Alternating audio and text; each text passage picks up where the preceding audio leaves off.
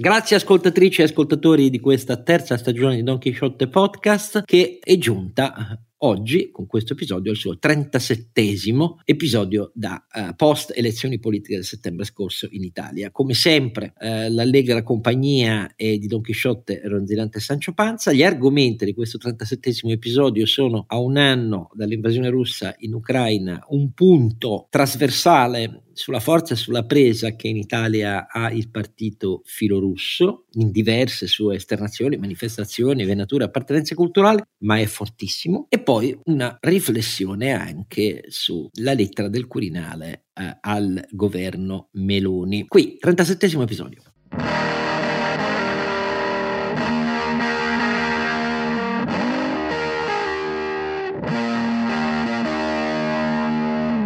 Grazie cari ascoltatori di continuare a seguirci. Don Chisciotte che vi ringrazia a nome dei suoi due eh, compari d'avventura cavalleresca eh, e sempre Oscar Giannino e, e naturalmente e loro due iniziamo da ripresentarveli ma sono anche in questa puntata loro e cioè innanzitutto Sancio Panza che è appena reduce da un viaggio esattamente nei luoghi in cui si svolge l'epopea di Don Chisciotte sì, sì, e in un lugar della Mancia a cui io nombre non mi acostumbro a ricordarmi come direbbe Don Chisciotte direttamente diciamo Beh, no, ma è solo sono per stato, sono, sono, stato prevalentemente un, un pelo più a sud, un però un po' sud, di cartelli di Don Chisciotte li ho visti. Esattamente. Dai. Renato Cifarelli, vi ricordo donchisciottepodcast.it, lì trovate tutti i link, il link per farci le donazioni, sempre grazie, anche se poi magari a qualcuno passa la voglia di farci le donazioni ultimamente, ci dicono che non tutti sono d'accordo sulle cose che diciamo. Ah beh, questo lo rispettiamo pienamente. È una cosa naturalmente che rispettiamo rispettiamo pienamente. Ah, io mi scuso, no, la, mi, stato... mi scuso in particolare con un ascoltatore che ci ha scritto dicendo: Ah, però Oscar Giannini non può fare le battute se parlate di motori elettrici si riferisce al chilometraggio che io vi ho mandato. No, mi chiedo scusa, non volevo mancare di rispetto assolutamente. Era, eh, se ho fatto una battuta, per, peraltro senza fare alcun riferimento a chi ce la mandava, comunque mi scuso personalmente con chi ci ha scritto perché l'intento non era quello obiettivamente, né intendo mettere in dubbio il fatto che lui sia felice delle sue macchine elettriche elettriche ibride e dei molti chilometri che percorre. Nostro, la nostra riflessione era altra, cioè sui costi della transizione, sui costi sociali e occupazionali eh, mai identificate, sulla mancanza di neutralità tecnologica nella scelta del Fifth of 55. Però ehm, scusate la battuta, quindi, e, scusi in particolare eh, l'ascoltatore, ecco, eh, che si è... Mh, riconosciuto come impropriamente sbeffeggiato, non era assolutamente mia intenzione. Peraltro sì, ha ragione Renato, le lettere eh, critiche rimangono sull'immobiliare fortissime, qualcuna anche sulle mm, questioni, eh, questioni ambientali. Voglio dire a un altro ascoltatore, ma guardate che però Superbonus ce l'aveva i massimali, sì, ma ce l'aveva i massimali eh, degli interventi, però i tipi di intervento erano a spettro molto più ampio eh, di quanto previsto per tipologie invece dei bonus che erano solo solo di eh, miglioramento energetico del footprint energetico degli immobili degli eh, interventi francesi e tedeschi. Non è un caso che eh, da noi sul totale degli interventi realizzati eh, col superbonus, gli ultimi dati Enea dicevano che la sostituzione degli impianti di riscaldamento era solo pari all'8% rispetto alla cappottatura e agli infissi. Ma anche qui chiarimento ehm, dovuto perché ehm, prendiamo nella massima considerazione tutti i rilievi che ci mandate e oltre ovviamente a Sancio Panza eh, c'è con noi il nostro ronzinante. Carlo Alberto Carnevale Maffè. Carlo Alberto Carnevale Maffè che non è affatto, come ci ha scritto un altro ascoltatore, eh, colui che crede di tirar su l'economia tirando le stringhe delle scarpe, questo mi sento dirlo io perché lui non è neanche il caso che le dica, ma comunque continuate a bersagliarci di osservazioni, gli insulti se potete fatene a meno, ma al di là di questo le osservazioni sono sempre ben accolte, non ci consideriamo depositari di alcuna verità. Ecco, tra il fatto che ci avete sentito però criticare dove andava a sbattere i, bo- compressi borsi edilizi quando nessuno lo faceva, ehm, sulle interpretazioni dei dati, soprattutto Carlo Alberto dell'economia, anche lì di qualche riconoscimento. Pensiamo di averlo portato a casa come contributo all'ampliamento delle vostre informazioni rispetto al peana verso l'esplosione della recessione che ha dominato per mesi nel racconto pubblico. Detto questo, eh, iniziamo con gli argomenti di questo episodio e il primo è dovuto, nonché obbligato, perché a un anno dall'eroica resistenza degli ucraini di fronte all'invasione russa che nei piani si doveva concludere con un elisbarco di massa vicino a Ostomel, fuori Kiev, per poi decapitare eh, al massimo in due o tre giorni e con un'attesa di massima collaborazione dell'apparato dei servizi militare e politico dell'Ucraina con la decapitazione del governo Zelensky, beh, è andata molto diversamente. E a oggi però la nostra riflessione vuole concentrarsi soprattutto su un punto, e cioè sul fatto che in Italia, malgrado che coloro che negavano la sera stessa dell'inizio dell'invasione che stesse per avvenire, malgrado che poi dicessero che tanto Putin stravinceva in pochi giorni, malgrado abbiano detto per mesi che la colpa di Zelensky, sua, delle vittime sul campo, dei bambini deportati, delle migliaia di ucraini presi prigionieri e torturati perché continuano a saltare fuori le fosse comuni dove erano i russi, nei territori liberati e così via, e malgrado, vista la malaparata dei russi sul campo, hanno iniziato a quel punto a dire che questa è una guerra solo voluta dagli Stati Uniti e ora dicono che ci vuole un accordo sulle teste degli ucraini, sperano una soluzione cinese, in qualunque soluzione, ma che si basa sul fatto che ai russi resta quel che hanno preso perché gli ucraini non hanno diritto di parola, perché Zelensky è un colpevole. Allora, in tutta la loro variegata e multiforme manifestazione, appartenenze di aree culturali diverse, storie diverse alle spalle e così via, resta un fatto su cui vogliamo riflettere. Questa convergenza di posizioni eh, nel nostro paese è politicamente, accademicamente, culturalmente molto, molto, molto forte. Ah, al di là del fatto che poi con Draghi c'è stata invece una svolta che superò le esitazioni franco-tedesche del giugno dell'anno scorso, del fatto che il presidente del Consiglio attuale Meloni abbia per me limpidamente testimoniato una scelta di campo fino in fondo convinta del massimo sostegno necessario eh, agli ucraini in tutte le forme, ma resta il fatto che ci interroga su questa convergenza molto ampia eh, in Italia di sostenitori che tutto sommato l'Ucraina è una specie di terreno per procura della guerra che l'Occidente muove alla Russia. Sentiamo Carlo Alberto. Ma io comincerei dai numeri Oscar, è uscito proprio in questi giorni un sondaggio SWG sulla opinione che gli italiani hanno dell'esito del conflitto e voglio condividere eh, con gli ascoltatori questi numeri perché sono preoccupanti e eh, sono poi la base per cui sentiamo tante opinioni di eh, analisti, docenti, diplomatici che sono in, in, larghissima parte coincidenti con le tesi propagandistiche del Cremlino. Eh, la domanda fatta agli italiani nel periodo tra il 15 e il 17 febbraio 2023, quindi pochi giorni fa, è ehm, quali sono le condizioni accettabili per la fine fine del conflitto in Ucraina, il eh, 42% degli italiani intervistati ritiene che sia perfettamente accettabile che eh, la Russia mantenga la Crimea e solo il 27% ritengo, ritiene inaccettabile tutto questo. Questo per dire un segnale. E addirittura c'è un 18% che ritiene accettabile che tutti i territori occupati finora rimangano alla Russia eh, con solo un 59% che dice inaccettabile, che vuol dire che c'è quasi c'è il 41% che non lo ritiene inaccettabile. Abbiamo circa insomma una, una percentuale che possiamo collocare intorno al 40-42% di italiani che in qualche maniera accetta il fatto compiuto, cioè che un'occupazione manu militari di eh, un territorio di uno Stato sovrano eh, sia accettabile. Eh, e questo, diciamo, già fa un, un, quadro molto chiaro del, del, forse del cinismo, che dire, no? eh, del, mm, non è questo non è realismo, è proprio veramente cinismo perché è fatto sul, sulla spalla degli altri, no? sul, sulle, è, è, fatto sulla testa del, di chi è vittima di questa, di questa occupazione militare. E l'altro è il tema di quante voci da destra, da sinistra e dal centro si sono levate in questi giorni di eh, anniversario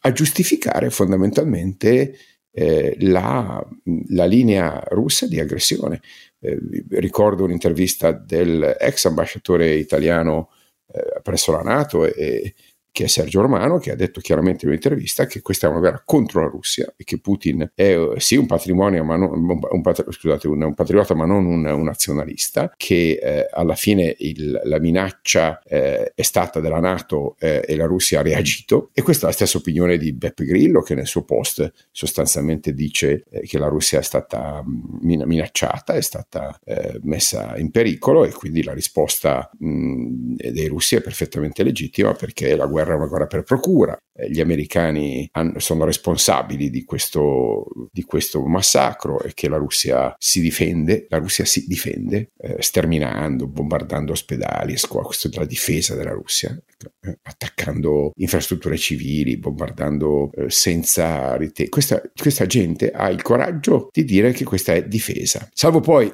eh, quando si tratta per esempio di eh, argomentare contro la fornitura di armi agli ucraini, a dire che fa queste straordinarie distinzioni fra armi di difesa e armi di, e armi di, di contrattacco. Peraltro, come dire, argomentazioni che ritroviamo addirittura nel nostro ministro degli esteri. Ecco, non stiamo parlando, capite, di qualcuno che si limita a commentare, stiamo parlando del responsabile della politica estera del nostro paese che si lancia in distinzioni fra eh, armi di difesa e armi di, di, contrattacco. Siamo veramente al paradosso, caro Oscar. In generale posso dirti che eh, essere nel paese d'Europa con la più alta percentuale di filorussi e, e io dico a questo punto, se posso, di collaborazionisti, mi fa riflettere e, e quindi ti propongo una riflessione, ma se capitasse a questo paese di essere oggetto di un'invasione, eh, se arrivassero i, i, i, russi, non lo so, anche soltanto per...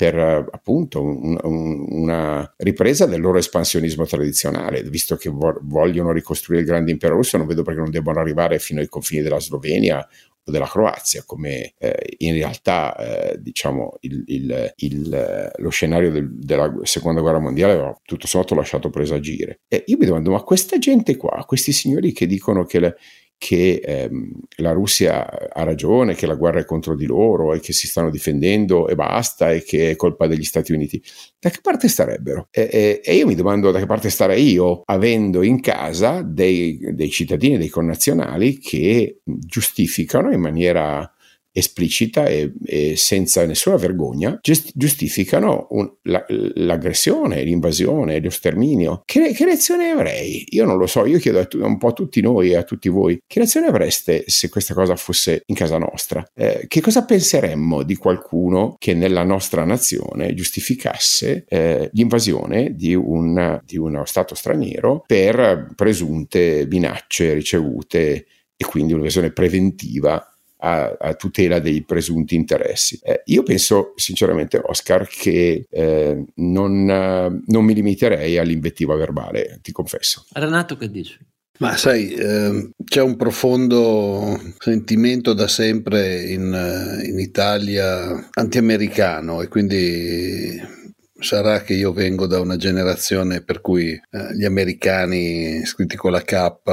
cioè erano il nemico di tutti, della destra, della sinistra, del centro, del, di chiunque. Praticamente mi sembra che non ci siamo tolti da quel periodo, cioè mi sembra che ci sia ancora un, un fortissimo anti-americanismo unito a un po' di persone non mi sembra moltissimo, visto cosa raccolgono poi a livello di elezioni, però con un po' di persone che sono nostalgiche dell'Unione delle Repubbliche Socialiste Sovietiche e questo non può che portare poi naturalmente a, a vedere le cose con, un, con uno sguardo che, che, probabilmente è un po' offuscato dalle proprie idee mi sembra che dall'inizio ci, stato, ci siano stati alcuni che dicevano la colpa è della Nato che voleva allargarsi e quindi Putin si è sentito, allarg- si è sentito attaccato e ha attaccato a sua volta, però mi sembra che l'andamento di questo anno abbia chiaramente dimostrato è Putin che sta invadendo l'Ucraina e la difesa dell'Ucraina, l'abbiamo detto tante volte, alla fine è una difesa che l'Europa deve sostenere perché non sarebbe l'ultimo cioè, se bastasse attaccare e fare una cosa di questo genere per poi dire arrendiamoci, arrendiamoci, arrendiamoci, la prossima sarebbe magari qualche Repubblica Baltica poi toccherebbe magari alla Polonia, cioè cose di questo genere, a fronte di una persona che mi sembra che sia rimasta anche lui un po' al, al tempo della grande Russia e invece di concentrarsi su un cambiamento di un paese che probabilmente grazie alle risorse naturali che ha avrebbe grandi prospettive, rimane legato forse per il, suoi, suo vecchio lavoro di, di spia, rimane, rimane legato alla grandezza espressa in modo militare. Insomma, negli ultimi, negli ultimi anni i cinesi hanno dimostrato che le guerre oggi si combattono più sul piano economico che sul piano militare, eh, se, vuoi, se, vuoi, vincere a livello mondiale. Mi sembra che la Russia invece stia ancora, sia ancora legata al, al vecchio concetto delle, delle, guerre per ampliare il territorio proprio dal punto di vista fisico. Insomma. Detto questo, un'altra cosa che mi dispiace eh, è che in moltissimi miei colleghi vedo un, un atteggiamento di business as usual, cioè di eh, io posso capirlo benissimo, l'ho detto anche all'inizio della guerra che capivo chi aveva come mercato principale la Russia, che avrebbe avuto difficoltà come aziende, però non possiamo, come dire, cercare di fare un trade-off fra il, la sopravvivenza della tua azienda e la sopravvivenza di un popolo, insomma. Però questa è, è, una mia nota personale, ecco. Poi abbiamo visto comunque quanto è aumentato l'export del, della Turchia verso la Russia, quindi abbiamo, l'abbiamo già detto anche questo altre volte, le sanzioni poi trovano sempre dei metodi, sono un po' come le tasse, no? trovata la sanzione, scoperto l'inganno, un po' come le tasse quando mettono una nuova tassa, c'è sempre qualcuno che trova il modo per farci il giro intorno, mettiamola così. Certo è che eh, io non mi sento rappresentato da chi dice che sono gli americani che attaccano e che questa è una guerra fatta per conto degli americani, sinceramente, proprio. Però questa è, è una mia versione personale. Allora, io devo eh, dire a chi ci ascolta che sono stato mm, testimone di una fase diversa da quella attuale, ma eh, che segnò nei decenni alle nostre spalle eh, colossali mobilitazioni di massa eh, in Italia contro eh, la Nato. E richiamo questo precedente perché è un precedente su cui rifletto da un anno e in questo anno mi è sempre più apparsa chiara l'analogia da una parte, ma la differenza anche dall'altra. Quindi eh, mi prendo verso chi non è vecchio come me eh, la, la, briga però di sintetizzarvi di che cosa parlo. Negli anni 70, quando eravamo nel cuore ancora diciamo, della guerra fredda e quando era chiaro da più di vent'anni quale sarebbe stata la strategia del patto di Varsavia nei confronti dei membri eh, europei della Nato, a cominciare dalla Germania ma poi dall'Italia no? l'Unione Sovietica eh, occupava la Germania Est e tutti i paesi del blocco orientale del patto di Varsavia erano stati più, volti, eh, più volte nel corso della storia del secondo dopoguerra messi con la faccia contro il muro dai sovietici tutte le volte che avevano provato a battere vie nazionali per il socialismo che non fossero pienamente allineate con la politica, la dottrina, la strategia e la tattica decise a Mosca. Capitò in Ungheria dopo essere capitato anche più legge, molto più leggermente nella Germania Est, poi capitò in quella che all'epoca era ancora unita alla Cecoslovacchia con la fine sotto i cingoli dei carri armati sovietici del tentativo di, Dubček, di Dubček della primavera di Praga. In Ungheria nel 1956 gli ungheresi provarono a resistere credendo anche che l'Occidente li avrebbe aiutati, mobilitandosi, come nel primo tentativo di braccio di ferro, quello messo in atto eh, da Mosca con l'isolamento di Berlino, era avvenuto, ma in quel caso le circostanze erano molto diverse perché intervenire nel 1956 in Ungheria avrebbe significato un conflitto e un'escalation nucleare eh, tra Stati Uniti NATO da una parte e eh, Unione Sovietica dall'altra. In, a Berlino si trovò il modo di aggirare il blocco fino alla sua eh, caduta continuando a rifornire con il ponte aereo, il grande ponte aereo di Berlino, ehm, di viveri eh, tutti i berlinesi che erano stati bloccati in, in, ogni rifornimento dalle truppe del patto di Varsavia. Ecco, ma a metà degli anni 70 ci fu un periodo nel quale, ehm, mentre nei decenni precedenti la Nato aveva visto paesi membri europei schierare eh, via via l'evoluzione dei... Eh, vettori che portavano testate, sia pure mai missili strategici. Eh, man mano che progrediva il riarmo sovietico, eh, si arrivò al 1975 a un momento di eh, abbassamento delle tensioni da cui nacque l'atto di Helsinki. L'atto di Helsinki era un sostanziale riconoscimento del confine di sicurezza sovietico esattamente ai confini occupati dall'Armata Rossa e poi rimessi di poco a posto alla fine del secondo conflitto mondiale, in cambio di un impegno dell'Unione Sovietica a un riconoscimento, almeno formale, di alcuni diritti eh, umanitari elementari. E nacque poi l'Organizzazione della Sicurezza e della Cooperazione Europea, l'OSCE, c'era un corpo di osservatori, ovviamente nessuno prendeva sul serio gli impegni sovietici a, a evolvere davvero verso i diritti di libertà. I russi eh, ebrei che chiedevano di fare aliai in Israele perdevano il lavoro e secondo il codice penale militare, il codice, perdonatemi, eh, penale russo ordinario, eh, se non lavoravi andavi a fare i lavori forzati. Ecco, rimase così. Però formalmente la Ostpolitik tedesca di Willy Brandt, cioè il fatto che la Germania formulò una propria ipotesi per evitare lo scontro militare tra i due schieramenti in Europa, incentrata su un reciproco miglioramento dei rapporti, mentre ovviamente dietro l'apparenza politico-diplomatica di questi rapporti continuava la guerra fredda delle spie, del trafugamento di segreti industriali e militari, eccetera, eccetera. Però formalmente la via tedesca era noi tedeschi non potremo mai combattere di nuovo per i crimini che abbiamo compiuto eh, nell'Europa dell'Est e in Russia eh, sotto il nazismo. Quindi la strada alternativa deve essere un sempre più forte interscambio economico che crei le basi per una progressiva interdipendenza e sulla base formale dell'atto di Helsinki poi negli anni eh, verrà un miglioramento sempre superiore. Questa illusione finì nel 1977, quindi come vedete pochissimo dopo, perché dal 77 in poi invece il PQS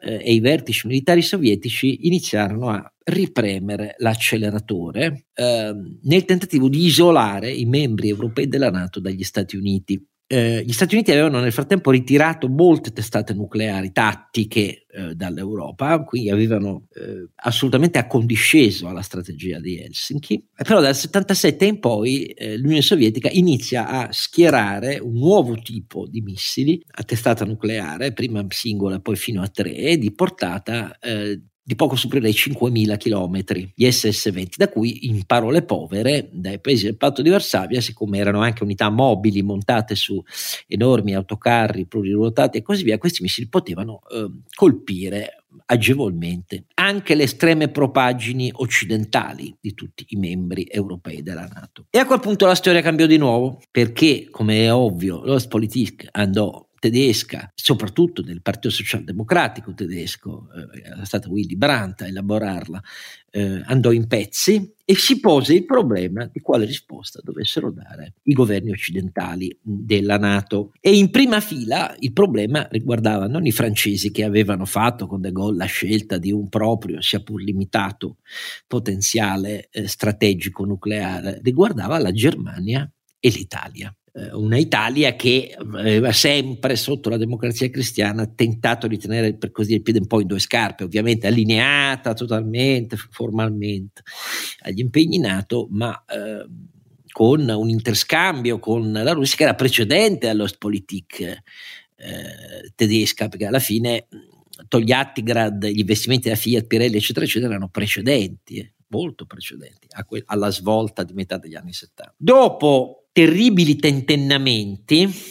alla fine del 1979, era novembre, ehm, ci fu l'accordo tra i paesi NATO europei e di fronte a quasi due anni di schieramento dei nuovi vettori russi, i membri europei della NATO si trovarono d'accordo con gli Stati Uniti e dissero, beh, abbiamo dato il tempo ai sovietici di ripensare la loro idea, ma mh, mm, non l'hanno affatto ripensata, hanno moltiplicato i vettori, i sistemi di lancio e quindi la decisione fu di schierare in un numero di anni scalare, perché fino a metà degli anni Ottanta era la risposta militare, e la risposta militare era ospitare in alcuni dei paesi eh, NATO, a cominciare da quelli più vicini, come ovvio, alla frontiera di sicurezza con i paesi del patto di Varsavia, due tipi di eh, vettori, eh, i missili Pershing e i missili da crociera, i missili cruise eh, Tomahawk, quelli di prima versione. Questa decisione sprofondò l'Italia e la Germania in proteste di massa immense. Questo, l'aggettivo da usare è immense perché in Italia si mobilitò contro questa decisione in successive manifestazioni di massa più di un milione e mezzo di italiani. Sommando quelle di maggior successo, più di un milione e mezzo di italiani. Nel frattempo in Italia cadeva il lungo dominio dei governi democristiani, ci fu il primo governo non democristiano di Giovanni Spadolini a dover gestire questa patata bollente. All'epoca in Germania a guidare il governo era Helmut Schmidt, personalità straordinaria, così è rimasta nel mio giudizio, a dirvi la verità. In Germania le manifestazioni erano altrettanto di massa rispetto a quelle italiane, anche se contrassegnate da un segno politico-culturale diverso dal nostro, era soprattutto la sinistra in tutte le sue articolazioni, quindi la questione andava al cuore dello stesso SPD eh, e moltissimi intellettuali. Eh, da noi c'era un'amplissima convergenza invece, quindi non è una novità quello che succede oggi in Italia, un'amplissima convergenza che schierava vastissime parti del mondo cattolico, la democrazia cristiana quindi era spaccata da questa faccenda, eh, oltre ovviamente a tutta la sinistra senza eccezioni. Il governo Spadolini decise di utilizzare il rapporto diretto che c'era all'epoca tra il presidente del Consiglio italiano del Partito Repubblicano Giovanni Spadolini e il vicepresidente Consiglio tedesco, che era un liberale perché il governo guidato da Schmidt era una coalizione con l'FDP e il ministro degli esteri era Hans Dietrich Genscher, liberale, e questo rapporto molto stretto convinse Helmut Schmidt, sia pure in presenza di una spaccatura terribile nel suo partito, a convincersi che andava dato un sì formale per iniziare lo schieramento dei missili occidentali risposta agli SS-20 proprio da Italia e Germania. Sia pure, ripeto, con anni a scalare successivi per consentire nel frattempo ai sovietici di capire che andava evitata questa cosa e bastava che accettassero la trattativa per evitarla, perché in altri paesi era il segnale che il tentativo di decoupling a cui mirava esplicitamente Mosca, che pensava che sotto la minaccia degli SS-20 i membri europei della Nato avrebbero rotto con gli Stati Uniti, invece non accettavano questa linea e rimanevano solidali con gli Stati Uniti nello schierare vettori che non erano equivalenti perché non avevano la stessa gita, i Pershing non avevano affatto la gittata dei 5.000 km che avevano gli SS-20, ma erano una risposta graduata al crescere della minaccia sovietica. Questa decisione, ripeto, per, per chi ha i miei anni sa di cosa parlo, spaccò in maniera incredibile l'Italia. Ai miei occhi uno dei grandi meriti di quel governo italiano e del peso che ha avuto nel far decidere anche Helmut Schmidt e la Germania è molto elevata perché eh, era una decisione totalmente impopolare nel nostro paese, assolutamente non condivisa dalla stragrande maggioranza della cultura italiana, del mondo accademico, dalla Chiesa, eh, eccetera, eccetera, eccetera. Però costituì obiettivamente ai miei occhi l'antemurale, il bastione che portò poi appena Qualche anno dopo arriva Gorbaciov, dopo la fine di Brezhnev, il periodo Cernenko e il tentativo di mettere Andropov, il capo dei servizi del KGB, mm,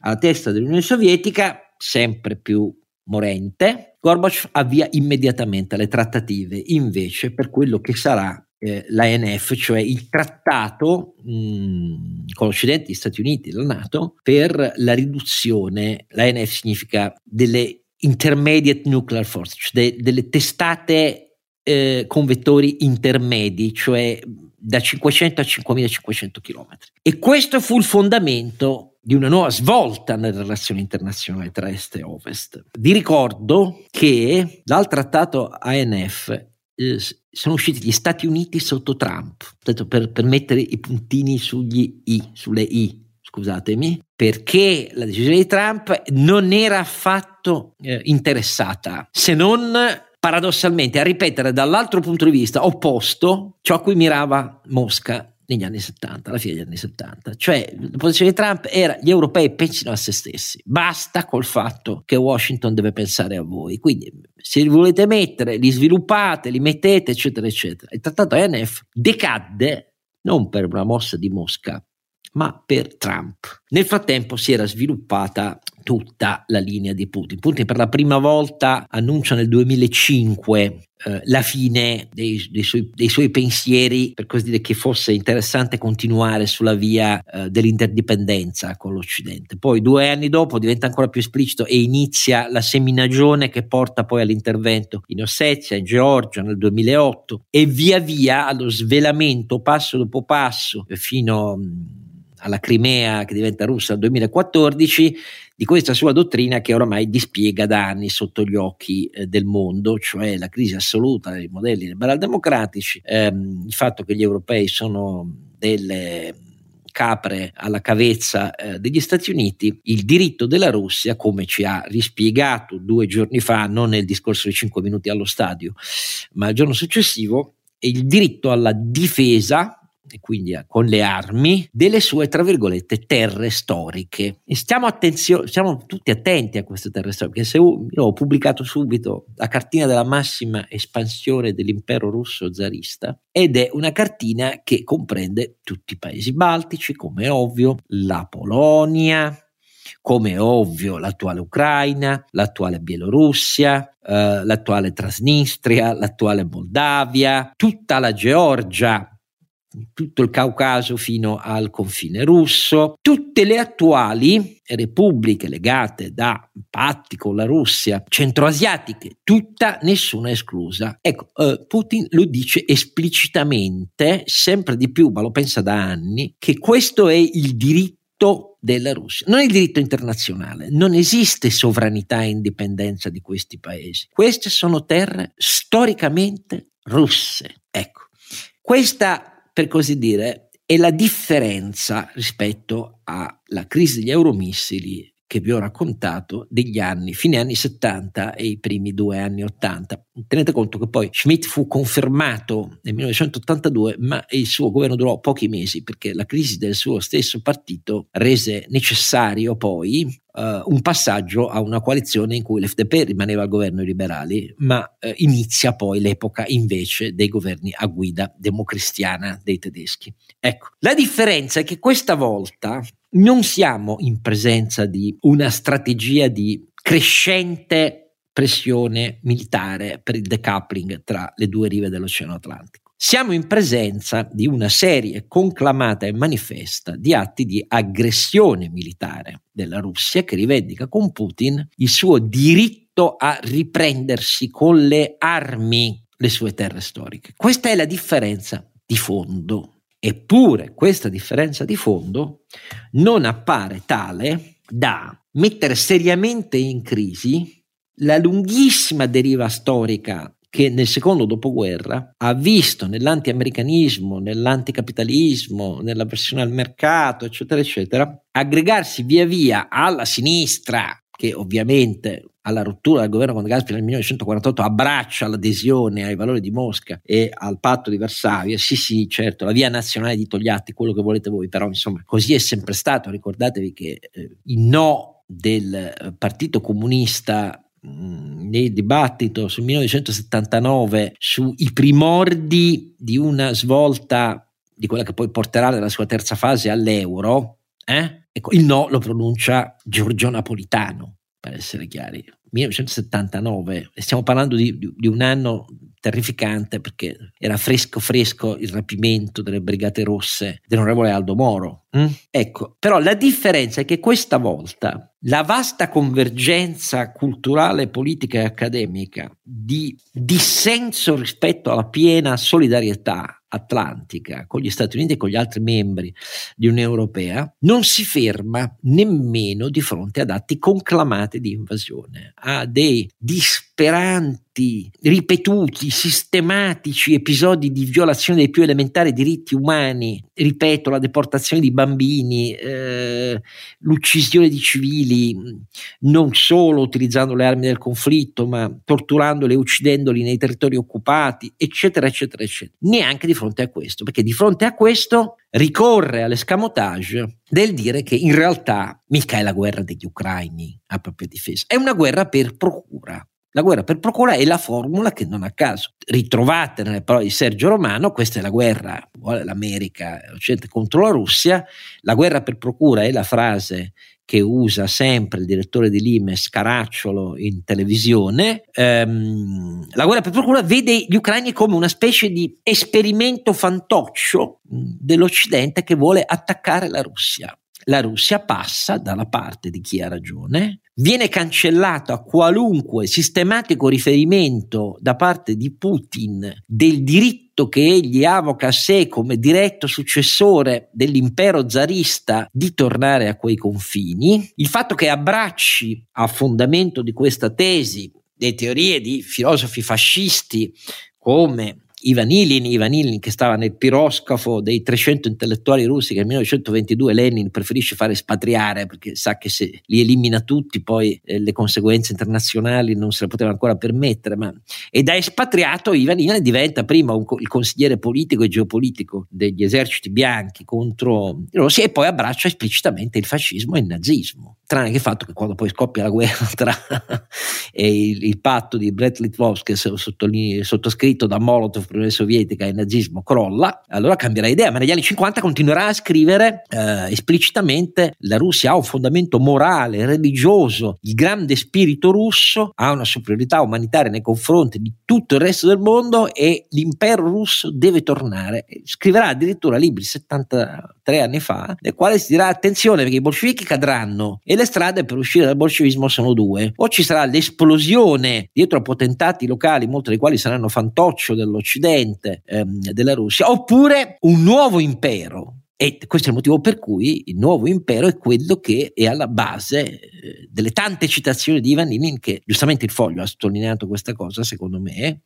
eh, che rappresenta il, il, cuore di questo nuovo progetto eh, imperialista armato disumanitario eh, che Putin sbandiera da anni, pratica sui campi di battaglia, ma questa differenza non è in grado di fermare coloro che in questi giorni, a un anno dall'anniversario, eh, hanno sfilato in, molto, in numero molto maggiore di quelli che hanno invece fatto le manifestazioni pro-Ucraina, hanno sfilato dietro eh, gli striscioni che dicono... Um, meglio la resa della difesa. Ah, avete visto le foto, meglio la resa della difesa. Ecco, questo, questo nocciolo così di lunga durata, di non appartenenza naturale dell'Italia al blocco europeo occidentale e, e alleato con gli Stati Uniti, mh, questa volta non si ferma non a una pressione minacciata attraverso schieramento di nuove armi, non si ferma di fronte a centinaia di migliaia di vittime, intere città rase al suolo, eh, torture, non si ferma. Non si ferma perché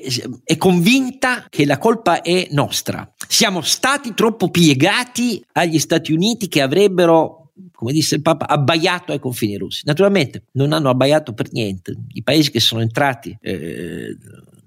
negli anni 90 est europei nella Nato ci sono entrati per libera scelta, nessuno ha premuto niente. Il motivo per cui i paesi baltici e la Polonia sono in prima fila nel sostegno con quel poco che hanno di militare, la Polonia ha dato cose incommensurabili militarmente ehm, all'Ucraina, deriva dal fatto che loro ci sono già passati sotto il tallone sovietico russo e sanno di che si tratta. Eh, noi invece siamo convinti che la cosa non ci riguardi. Non ho detto tutti, non colpevolizzo il popolo italiano, dico vasta parte del nostro eh, mondo accademico, del nostro mondo politico, ehm, a destra come a sinistra. Eh. Io non faccio eccezioni da questo punto di vista perché eh, Enrico Letta viene liquidato eh, non solo per il suo scarso polso politico, ma perché mm, una delle accuse non è famigerato come Renzi, come è ovvio che è diventato il male assoluto per tutti i quadri e i dirigenti del PD, ma insomma tro, troppo, troppo, troppo antirusso, troppo, troppo, troppo antirusso, troppo filo ucraino. Ecco. E la novità è una novità però che fa rabbrividire, perché mentre ero disposto a capire quando ero più giovane le grandissime piazze italiane, perché la storia italiana è stata questa nel secondo dopoguerra, di vivere la realtà delle scelte occidentali come una specie di obbligo da paese sconfitto, ma adesso l'indifferenza e anzi la richiesta di riconoscere le occupazioni russe, il motivo per cui la destra di guidata da Salvini ha fatto riconoscere con dei voti dal Consiglio regionale in Lombardia, in Veneto e in Liguria nel post 2014 il pieno diritto russo ad annettersi la Crimea, cosa che non è avvenuto in nessun altro paese occidentale che pezzi dello Stato de, degli, degli altri membri riassumessero delibere di quel tipo. Ecco, questa roba qui è un ulteriore cosa che non può trovare giustificazioni nella deriva storica anti-americana, anticapitalista, che è così forte nel nostro paese, che nasce dalla convergenza di aree culturali diverse. In questo caso si tratta dell'indifferenza a una svolta storica, dell'indifferenza cioè alla svolta protagonista, eh, che vede protagonista uno che dice io me ne fotto di qualunque diritto umano di qualunque ordine internazionale basato sul diritto alla sovranità e all'integrità dei paesi sovrani. Io lo violo perché disconosco il fondamento di questo ordine. Noi, voi non avete diritto di richiamarmi al rispetto di confini che io considero assunti in violazione della storia, della missione, dell'orgoglio del popolo russo, e cioè di chi lo governa perché il popolo russo non decide niente, perdonate. Ecco, questa roba qui a me fa assolutamente rabbrividire, perché questa volta non è l'interpretazione legittima diversa dei nostri doveri bilanciati da diritti nel campo delle alleanze che l'Italia ha scelto. No, in questo caso è l'indifferenza verso i fondamenti stessi del nostro modello di democrazia, di libertà, di rispetto dei diritti. E quindi ha una sola parola, la disponibilità a diventare servi interessati di despoti sanguinari. E guardate, lo dico perché c'è una vasta parte anche dell'Italia economica che la pensa così. Federico Fubini ha scritto un ottimo ottimo articolo facendovi riflettere su come mai le sanzioni russe, che farebbero più male a noi che a loro, vi abbiamo già spiegato come la pensiamo, che non è vero, eh, però hanno un impatto limitato. Basta vedere il numero di paesi che ha aumentato, moltiplicato per 10, per 20, il proprio export verso la Russia in questo anno di sanzioni occidentali dell'Unione Europea. Ecco, di lì passano le triangolazioni di una parte fondamentale dell'economia, dell'industria, della finanza dell'Europa occidentale. Si sono riarticolate per consentire di passare attraverso l'Armenia, la Turchia, eccetera, eccetera, eccetera. Anche loro pensano che tutto sommato tanto Putin non ci aggredirà mai. Cazzi degli altri e chi se ne frega, noi pensiamo agli affari nostri. Orrore puro. Bene, ma c'è stata anche una bella lettera del capo dello Stato al Presidente del Consiglio. Caro Alberto. Eh già, eh, sì, sembra che eh, la Sfinge sicura, ovvero con massimo rispetto al nostro capo dello Stato, ogni tanto si risvegli e eh, si accorga che la decretazione d'urgenza del governo italiano, non solo di questo per la verità, eh, ma un po' di tutti gli altri, eh, supera i limiti di qualsiasi decenza legale e costituzionale. Devo dire, lunga lettera spedita eh, in questi giorni eh, sul mille proroghe, che è diventato una specie di rito, eh, come dire, apotropaico, no? per cui alla fine dell'anno l'Italia ormai è abbonata a prorogare, in questo caso siamo parlando qualcosa tipo 205 commi aggiuntivi rispetto ai 149 originari, e lo fa notare la lettera di Mattarella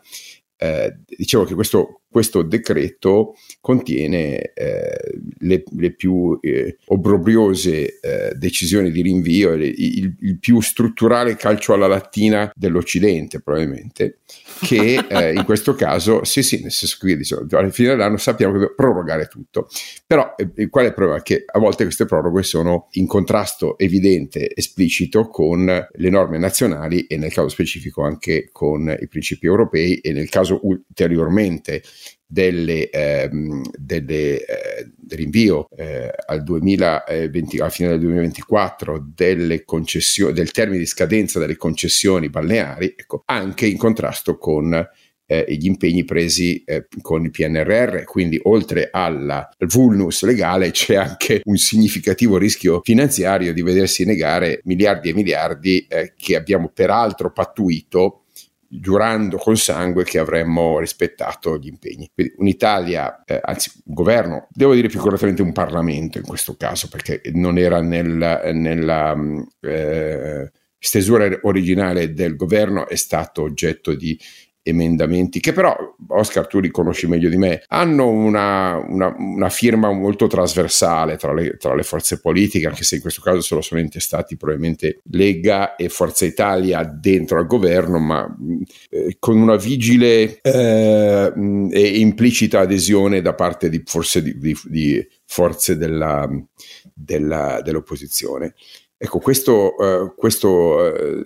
decreto legge viene giudicato dal Quirinale eh, in, in, in, esplicito contrasto e, eh, e quindi in, in, violazione sia delle, eh, delle pronunce dell'Assemblea, dell'adunanza plenaria del Consiglio di Stato che, che ha ritenuto dire, senza effetto in quanto in contrasto con l'ordinamento dell'Unione Europea qualsiasi ulteriore eventuale proroga. Cioè, hanno, cioè il Consiglio di Stato che eh, pronuncia il Consiglio di Stato decide dec- nel 2021, da, essendo ragionevole, dice comunque entro dicembre del 2023 devono partire le gare. Quindi non è che lo decide da un giorno all'altro. Ecco, però, lo decide nel 2021 dicendo ex ante che qualsiasi eventuale ulteriore proroga eh, eh, esatto. sarebbe illegittima. Quindi te lo dice prima che una proroga è legittima e questi svergognatamente la ripropongono non solo al 2024, addirittura dicendo con circostanze particolari del 2025, quindi portandosi ulteriormente avanti dicendo che motivando event- con eventuali ragioni oggettive viene differito al 31 dicembre 2025 e a che Mattarella, come dire, prende carta e penna e scrive una, eh, una lettera diciamo dai toni durissimi. Poi nella sostanza dice approvo lo stesso perché questo darebbe un segnale di disorientamento a, a, alle norme e ai, eh, e ai, soggetti interessati. E qui possiamo discutere se la scelta è, è, com, è, comprensibile e giustificabile. Certamente il tono di questa lettera è durissimo ed è, eh, ed è il segnale che eh, il governo non, non, controlla il Parlamento, non che lo debba controllare, ma diciamo non controlla le forze politiche del Parlamento e che la volontà di mh, sbeffeggiare le, eh, i, pron- i, pronunciamenti sia degli organi eh, costituzionali italiani sia eh, dei eh, principi eh, europei che sono, ripeto, comunque sia eh, in- incardinati nel, nel, nostro assetto costituzionale, è ancora fo- forte e, e, e, e diffuso nelle, nelle, forze politiche italiane. Ora, francamente, per un, un, governo che in questo momento si trova fortemente legato al supporto dell'Europa, vista la situazione di tassi di interesse, debito pubblico, dipendenza dal PNRR, mi sembra un tentativo di suicidio organizzato, non so come giustificarlo. Non mi sembra convincente la tesi, caro Oscar, del solo interesse elettorale, visto che le prossime elezioni comunque sono fra cinque anni. Secondo me c'è un tentativo di minare alla, alla radice la leadership di, eh, di, Giorgia Meloni, però su questo mi affido più al tuo giudizio. No, è perché affidarti al mio, il tuo vale come il mio, anzi il tuo vale molto di più del mio. Allora, io sono abbastanza stufo di essere preso in giro su questa vicenda, mm, non io personalmente, di assistere a una commedia degli inganni, perché quello che, che vediamo su alcuni settori dei servizi di cui la politica italiana tenacemente, io ti parlo di politica, eh, non di destra, di sinistra, la politica italiana tenacemente si è convinta negli anni che vanno sottratti e riusciremo a sottrarli all'attuazione della direttiva Bolkestein che nasce come direttiva per la liberazione dei servizi, nasce, viene varata dopo anni di dialogo abbastanza convulso nel 2006, siccome una direttiva non è autoapplicativa, quindi il Parlamento italiano la recepisce nel 2010. Diciamo, sono 13 anni che la politica italiana ha dato incommensurabili prove oggettive di considerare che eh, una parte che non è limitata come i balneari e i tassisti, come i giornali poi insistono sempre, una parte amplissima dell'offerta di servizi nel nostro paese vada sottratta alla concorrenza, vada sottratta perché se guardiamo al settore del trasporto pubblico locale, la difesa dell'in-house e le successive emanazioni di norme che sono limitate a dire ma no basta che lo giustificate dovete giustificare il fatto che restate in house vi rendete conto che norme di questo tipo adottate anno dopo anno dai governi di tutti i tipi sono l'idea tanto non vi obblighiamo a fare le gare eh, per essere chiari. Ecco, infatti questa roba ha unito gli amministratori di destra, di sinistra, tutti, tutti. Eh, e lì stiamo parlando di un affare che ha un impatto mh, sulla vita degli italiani, milioni di italiani e sull'economia italiana considerevolmente multiplo di quanto non siano le poche migliaia di concessioni balneari o i taxi. Ecco, ma è andata così, è andata così. Naturalmente alla politica il fatto che sia la produttività di offerte di servizi non di mercato eh, stagnante e negativa sia uno dei freni totali della produttività del paese, non gliene frega un cavolo, non gliene è mai fregato niente di tutto questo, cioè non credono affatto fatto che la trasparenza di gare che fa entrare in conflitto i prezzi di aggiudicazione in cambio di miglior qualità dei servizi serva al paese. Quelle robe scrostano rendite infinite, quindi non vanno bene per definizione. Ed è facile dire che l'Europa famelica e le multinazionali avide di profitto per entrare in Italia che vogliono fare questa roba qua. Neanche un paese che è entrato nell'alta velocità di un multiplo ormai di paesi europei, perché siamo con l'offerta di Trenitalia fuori dai nostri confini, siamo in Spagna, siamo in Gran Bretagna, eh, siamo in Francia, eccetera, eccetera. No, ma se lo facciamo noi va bene, gli altri no. Questa è la differenza di fondo. E arriviamo anche sì alla questione dei balneari, però la questione dei balneari ha una sua specificità, nel senso che il tentativo dilatorio anno dopo anno è continuato anch'esso ed è stato sempre su pressione del Parlamento sui governi. Anche col governo Draghi l'ennesima dilazione eh, era arrivata rispetto agli impegni del governo perché i partiti in Parlamento della sua maggioranza gliel'hanno imposta. E arriviamo fino alla misura del, del mille proroghe. A me risulta quanto segue. Non ho visto ben ricostruito sui giornali italiani quello che è avvenuto prima che il mille proroghe venisse emanato. Parliamoci chiaro. Eh, la moral suasion a cui i poteri di mancata promulga di un atto in presenza di motivi seri da parte del capo dello Stato sono legati si esercitano prima dell'approvazione dei testi normativi e per quello che risulta a me, anche in questo caso il Quirinale sulla faccenda specifica della ulteriore protrazione delle concessioni ai balneari si è esercitato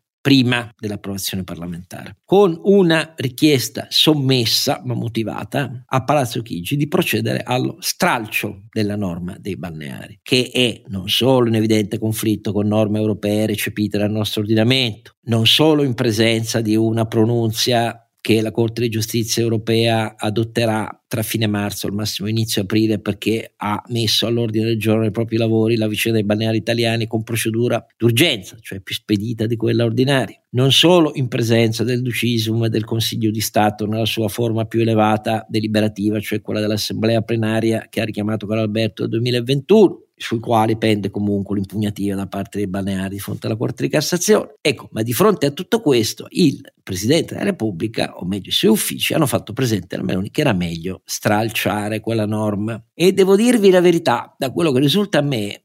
il governo ha riservatamente tentato con i partiti in Parlamento di dire guardate che siamo in presenza di una richiesta da parte del capo dello Stato. La risposta dei partiti, in primis di due, perché Fratelli d'Italia fa quello che poi alla fine decide la Meloni. Ma di pancia dalla Sant'Anché, che è schierata da sempre con i balneari, però così si sarebbe comportato. Ma i rappresentanti che seguono questa vicenda per Fratelli d'Italia e la Lega di Salvini, che sono i due. Salvini è stato il primo a impugnare la bandiera anni e anni fa. Fratelli d'Italia oramai impugna le bandiere di risulta della Lega nel tentativo di fermare la sua erosione dei consensi. I rappresentanti di Forza Italia e della Lega hanno detto risolutamente al governo no, tutto il contrario, noi la teniamo dentro, 2024 e anzi fino al 2025 se necessario. Ci provi il Quirinale a fare la mancata promulga del mille prorogo con tutto quello che c'è dentro, così poi risponderà a tutto il paese delle decisioni che non vengono assunte. Questa è la premessa per comprendere meglio quello che è avvenuto. Di fronte a una richiesta di moral association Quirinale, i partiti, due partiti della maggioranza hanno detto vaffanculo. Questo è il motivo per cui il capo dello Stato non ha potuto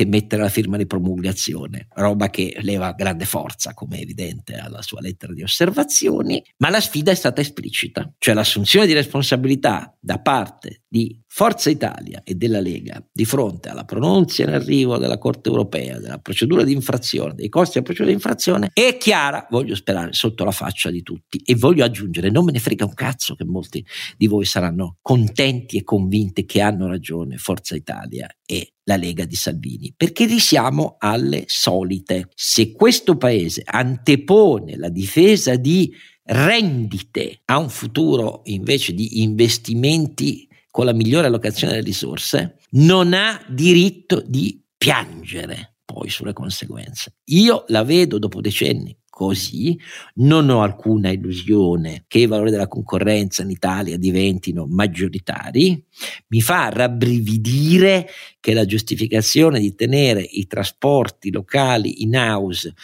che milioni di italiani possono toccare con le proprie mani ogni giorno come vengono offerti in Lombardia, come a Roma, come a Napoli, come in Sicilia, dovunque, tutto questo non porti a sommosse popolari, ma sono abituato al fatto che non avverranno. Però smettiamola di prenderci per i fondelli. Qui non c'è nessuna Europa avida dietro l'angolo. Gasparri cita sempre uh, Amazon come quella che vuole mettere le mani sulle spiagge italiane. Amazon vuole mettere le spiagge sulle mani italiane. Dopodiché l'estrema trincea difensiva adottata adesso è stata quella di dire, e poi parliamoci chiaro, non c'è nessuna ragione per fare gare eh, se non per beni scarsi. La concorrenza serve dove sono i beni scarsi. Lo dice la teoria della concorrenza. Eh, naturalmente il fondamento di questa tesi o di questa obiezione è ci sono migliaia e migliaia di costi italiani. No, no. L'offerta di maggiore attrattività e di maggiore redditività del turismo balneare italiano è concentrata in alcune poche centinaia di chilometri delle coste italiane. Lì le gare servono soprattutto, cioè servono a migliorare i servizi e ad avere canoni più elevati in cambio di più investimenti e non sulla base che i figli dei figli dei figli e dei nipoti continueranno a tenere la concessione e a fare il pieno delle entrate largamente superiori e multiple nella stagione estiva ai canoni ridicoli che pagano eh, senza investire nei mesi successivi. Questa è la situazione ed è una situazione che sfida qualunque capacità di obiezione. Tra il fatto che poi l'Italia vuole sbagliare, sbagli, però per favore sostenere che le gare servono per i beni scarsi e che un'offerta balneare concentrata in poche aree non lo è, è una sfida alla ragionevolezza. Ecco, finché noi crediamo di piegare il mondo in base a sfide alla ragionevolezza fondate sull'irragionevolezza, passiamo dieci volte dalla parte del torto e naturalmente facciamo pagare agli italiani di più in cambio di peggiori servizi e naturalmente piangiamo poi alla constatazione che da anni e anni l'offerta turistica balneare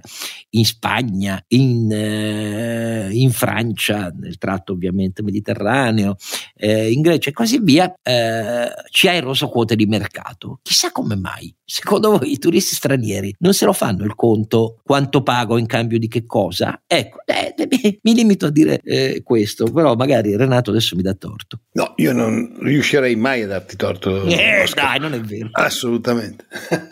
no, no, no. No, non riesco. No, no, sono d'accordo con te. Va bene, vedremo come ne usciremo e comunque grazie al capo dello Stato perché eh, ci ha provato, eh, la risposta dei partiti è stata chiara eh, e però almeno la lettera